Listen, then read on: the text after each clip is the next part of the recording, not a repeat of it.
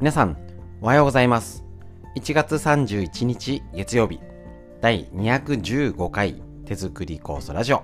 本日も今月最後になります。よろしくお願いします。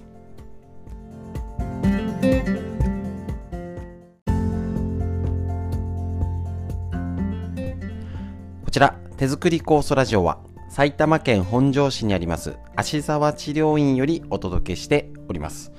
私の母親が手作り構想を始めて35年ほど経ちまして、北海道帯広市にあります十勝金星社川村文夫先生にご指導をいただきまして、家族で構想のみ、えっと、代理店ということで構想の指導ですね、やらせていただいてたんですけれども、えっと、いろんなね、体のこととか講座勉強会してたんですけれども、コロナの影響で今までのやり方じゃちょっとね、できなくなった分、ちょっとこの新たなオンラインっていうことでね、ぜひあの手作りコースは自分で作り、で、えっ、と、そのどう活用するのか、で、酵素が効く体作り、それをね、もう特にこのコロナの時にお伝えしたくて、オンラインで別の形でやっております。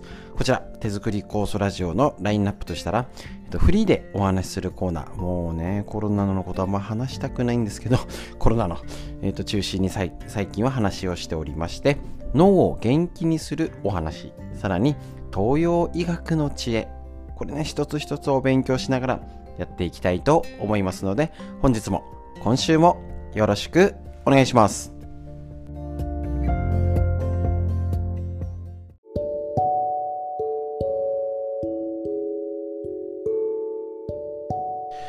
はい。それでは最初、フリーでお話しするこちらのコーナーになります。ちょっとね、コロナの状態がどうでしょうか。えっと、身近な状態、こちら、えっと、こちら田舎の感覚っていうんでしょうか。東京都ではもちろん増えてっていうことの状態と、身近なものって、なんかやっぱ温度差があるんですけど、こちら本庄市でも、えっと、どこか、あ東京増えたね、でも本庄そんなにじゃないしねっていう、雰囲気もあったんですけど連日20人30人小さい7万ぐらいしかいない人口で出てくるとやっぱりちょっと増えてきたねだったりあそこでとかっていうのはだいぶ見聞きするようになったりまだうちの子たちの学校が学級閉鎖とかクラスではなってないんですけど他では出てきている状況のようです。学校保育園とかでね気をつけなきゃいけません。でえっと再三前からえっと先週先週あたりの人数がポイントなんじゃないか。だいぶずっと言ってたことがちょっとね軌道修正した方がいいんじゃないか。っていう雰囲気がちょっとねなってきてる感じがするんですけどいかがでしょうか。えっ、と前の予測でもちろんあの海外のアフリカとかが波をピークを超えてったよっていうところで言った時の予測もう一度あの時の感覚でお話しさせていただくと1月4日頃になってだいたい、えーと、ピークが3週間ほどで来るんじゃないか。あ,、ま、あくまでその予測ですよ。でえっ、ー、とだから1月245日ぐらいがピークなんじゃないか。って言われてまして。でさらにそこから6週かけて下がっていく。まあこれ6週ぐらいから7 8週ぐらいかな。下がってくなのでだいぶどんどん下がってまあ3月上旬あたりにはまあだいぶ山が落ち着くっていう予測だったんですね最初は。でそれがどうずれ込むかだと思う思うんですね。同じようにいかないじゃないですか。だって海外が増えてんのに日本は増えてなかったりとかあるんだからこれはあくまで同じに行くわけないんですね。だからその誤差を修正していかないと,、えーと、利用できる情報じゃないってことなんですね。あた、あた、違いじゃねえかよって突っ込んだところでしょうがないんですけども、ちょっとね、これで2月に入、ね、一周ずれ込んでこれからのピークなんじゃないか。かなり、だから陽性者数だけで、そう、だから山がね、す落ちてくれりゃいいんですよ。言っちゃえば。しょうがない。増えるのはしょうがない。だけどこれが山が下がってってくれることが大事なんですよね。あと下がり始め。ここですよね。もうだから何人増えようがもうビビってね、あまた2万3万いっちゃうよとかって思うし、またこれね、あの AI 予測、Google の AI 予測がね、最近そんな細々チェックしてなくてその先週先々週ぐらい見た時はそんなに増える予報じゃなかったんですけど今急上昇上昇だいぶ修正されてますね。なんですよね、えっと、2月の8日には5万人東京都が。でもっと言っちゃうと2月の22日に1日に11万ぐらい東京都で出るんじゃないかとも言われております。ですね。もちろんこれ海外を例に習ったらこれぐらい爆発的に増える可能性はある。でそれがこれから今 PCR 検査検査がキットが足りないって言って多分政府は頑張って用意してくれてると思うんですけど検査したら出るよねみたいな。で今潜在的に出てない人いっぱいいるんじゃない？っていうとこれから検査キットが充実してきてあいいとか悪いとかなしですよ。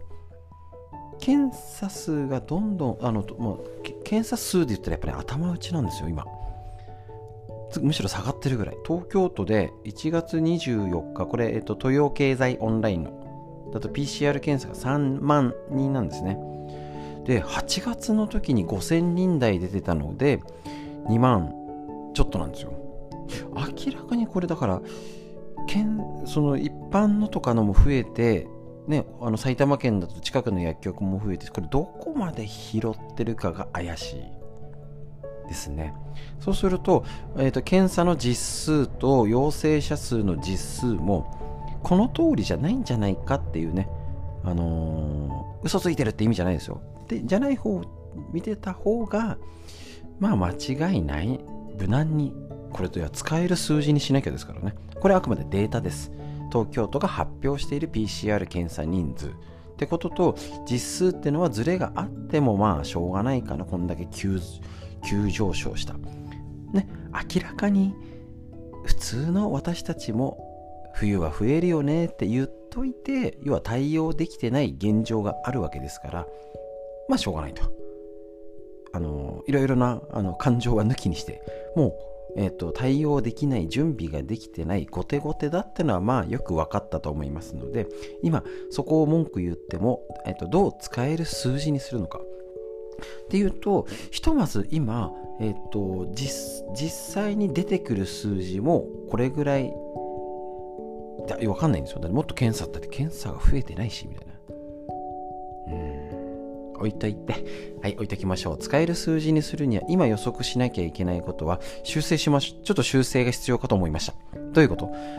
えっ、ー、と、さっき言った2月の頭には、一応頭打ちになるんじゃないかっていうことで予測をしてて、あとはどうずれるかなっていうイメージが、だいぶずれ込むんじゃないかっていう予想に、ちょっと修正しといた方がいいんじゃないかと思います。こういう修正大事ですよね。Google の予測、もちろんこれ正しく当たるとは分かんないです。一応、えー、とその11万、2月22日で11万人っていう人数ができ出るっていうことは、ここまで増えるかは正直分かりません。だって検査がしてないし、キットが足りてくるのか、ね、い,、えーと、どいつに足りてるのかでもだいぶ違っちゃうじゃないですか、言っちゃえば。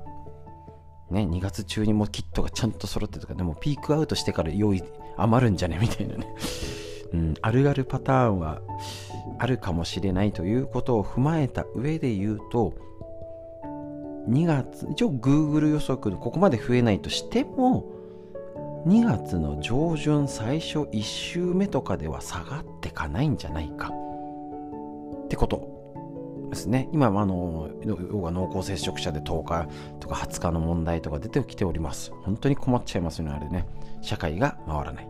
その回らなさが、ちょっと2月の後半までは、えっ、ー、と、少しイメージしといた方がいいっていうのは、ちょっと修正しといときしときましょう。要は2月中までピークがずっと生きちゃう。で、それをよ、えーと悪い予測ね、いつも言ってます。悪い予測にしといて、あ、なんだあんな、あんなラジオで言ってたけど、そうなんなかったじゃねえかよって文句言われたいです。はい。そういうツッコミを入れられてるのが、えっと、希望として、悪い予測しとくには2月中まで、えっと、多いと。そうしないと、えっと、結局、え、まだ、もう終わると思ったのに、まだえ違ったじゃんみたいなこれがまた混乱を招きます。で脳の緊張になって不安が増大しまたなんか大変じゃないか変なのを買い占めるんじゃないかとかっていうのに連鎖してきます。ね。で、えっ、ー、と、もうワクチンだの、なんだろう、もうね、もうどうあがいたってしょうがないんで、もうとにかく自前の免疫力に頼るしかない。ってことは、えっ、と、とにかく今です。酵素飲んで、海の精使って、体温めましょう。徹底的にやりましょう。そっちですね。もう酵素が少なめに作った方手も、手持ちがない方は海の精をしっかり飲みましょう。もう鼻に使って喉に使ってやれることをやりましょう。どう効果があるか分かりません。もちろん。薬じゃないんです。ですけど、自前の免疫力を高めるってことは超元気にする。しっかり運動しよう。体を温めよう。自律神経を整える。もう間違いないんです。いかにこれを今できるか。勝負時です。ですね。で、これをしとけば絶対次につながります。だから今だと思います。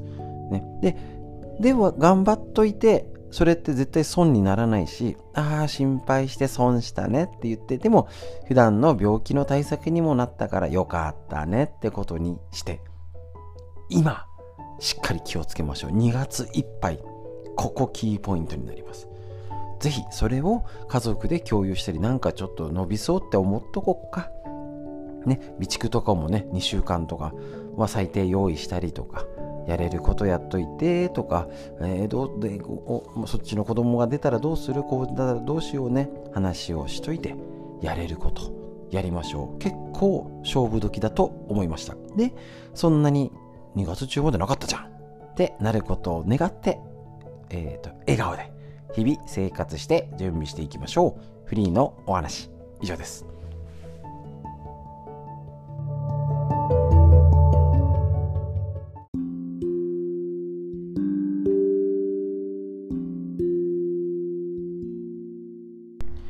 はい、それでは続いて脳にいいこと辞典、えーと、認知症予防の第一人者が教える白沢拓司先生監修のこちら本当に聞くことだけを集めました。脳に聞くこと大人も子供もチェックしましょう。でこんなねコロナがまだこんな心配続くのって時こそ脳を元気にする方法を実践していきましょう。先週に引き続きまして食事から脳を元気にする方法を紹介していきます。で低 GI 値やりましたね。今回、えっ、ー、と、ちょっとね、手作りジュースっていうのも酵素飲んでる人いらないんで、飛ばします。一口30回噛めば脳が生き生き。咀嚼、噛むことが脳を活性化させるよってことですね。食事中に簡単にできる脳トレがあります。なるほどね。これはよく噛むこと。ね、よく噛むと脳にいいってよく聞きますよね。近年、咀嚼に噛むこと認知機能を保つ働きがあることが明らかになりました。神奈川県歯科大学で行われた咀嚼と脳の関係を調べた研究があります。それによると高齢者に2分間ガムを噛んでもらった。高齢者にガムっていうのもねちょっとイメージわかんないんですけどね。えっとガムを噛んでもらった後に脳の様子を見てみると記憶を司る海馬が活性化していることが分かりました。ほうすごい。実際に65歳以上の高齢者にガムを噛みながら記憶テストを受けてもらうと噛んでいない時よりも正答率が上がったという結果になります。ちなみに若者ではガムによる正答率の違いはなかったそうです。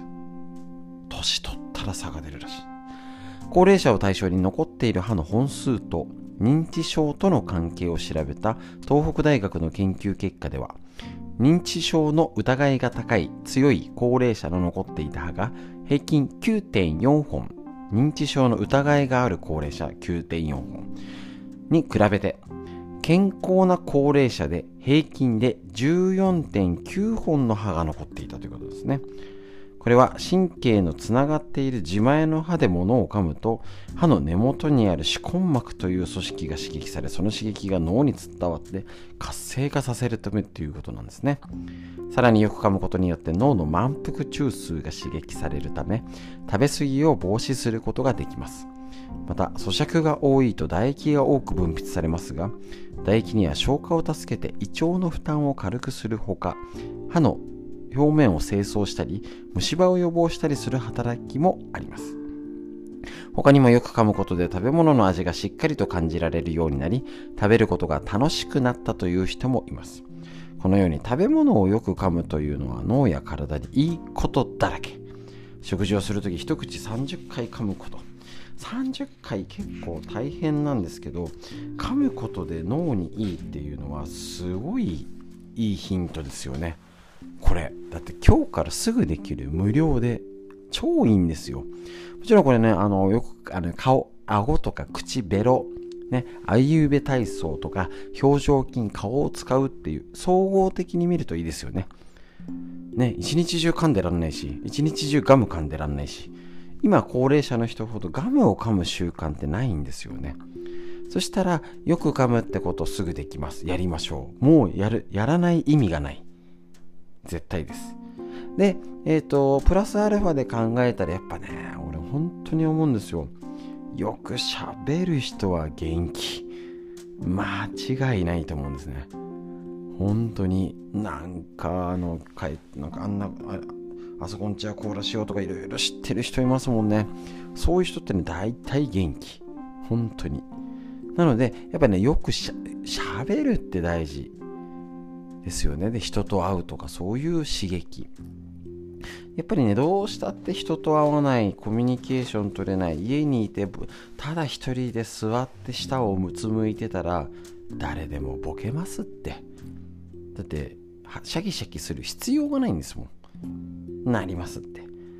なのでやっぱり総合的に見ましょうね。もちろん噛むのも大事。笑顔になりましょう。なんかね赤ちゃん見たりとか動物見るのでもいいですよね。笑顔になって表情表面顔を動かして脳活性化。しっかり脳を元気にしていきましょう。今日の脳のお話以上です。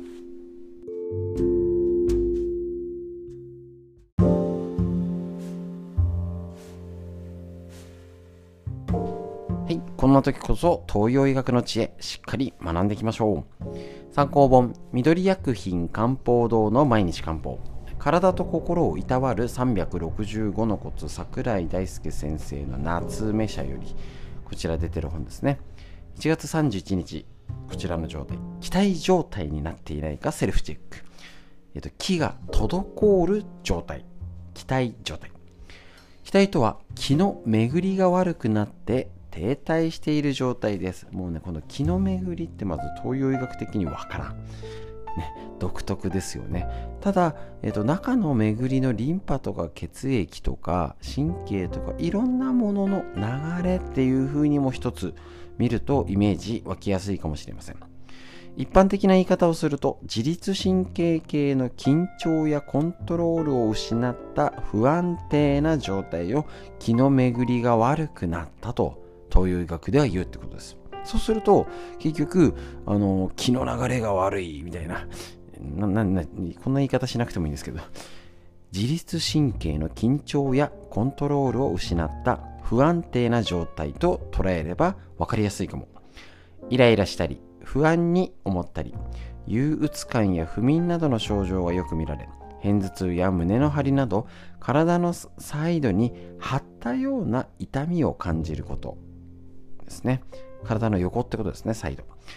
下記のチェック項目に3つ以上当てはまれば十分な期待状態です。積極的にストレス発散に努めましょう。期待状態、要は自律神経が乱れてるよってことですね。そう考えると分かりやすいですね。うんうん。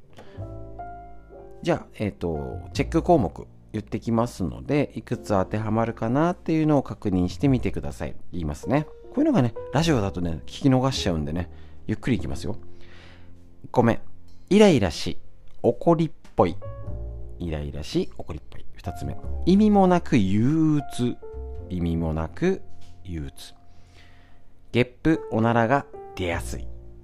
ゲップ、おならが出やすい。便秘と下痢を繰り返す。これ腸の問題ですね。食べ物の好き嫌いが激しい。これもともとの要素ですね。食べ物の好き嫌いが激し。月経不順で月経前には過食傾向がある。まあ、意外とあるんですけどね、これね、人によってね。続いて、ストレスが溜まりやすい。多いと思いますね今ねストレスが溜まりやすい気分が落ち込みやすい続いて気分にムラがある最後です胃もたれ感がある胃もたれの感じがあるなんかたなんか重いなみたいなこういう状態があったら自律神経気をつけてねっていうことですのでぜひぜひチェックしてみてください。自律神経の狂い。これがいわゆる東洋医学の気の流れが悪い状態。だからやっぱり自律神経を整えること。今とっても必要なこと。間違いないです。という医学の知恵以上です。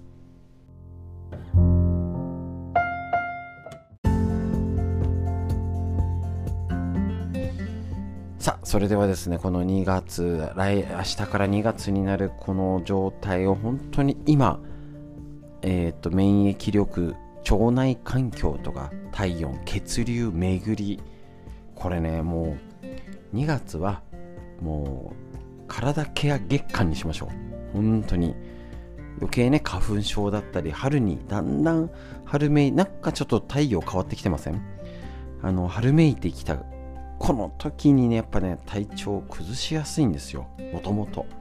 それにこんなコロナがまた2月まで後半当たってほしくないです。んだよ。全然すぐ減っちゃってもう全然大丈夫じゃんってことを切に願うんですけれども一応ですね気をつけましょう。ということでしっかりセルフケアお伝えしていきます。お天道様向かって。きましょうね。息吸ってゆっくり深呼吸。これね日頃深呼吸大事になります。これもう本当に大事。自律神経ね。息吸って吐きましょう。肩を動かして運動しましょうね今日も。息吸って吐いて。素敵な一日が始まりました。こんな時こそ笑顔で上を向いて元気に進んでいきましょう。今日もありがとうございました。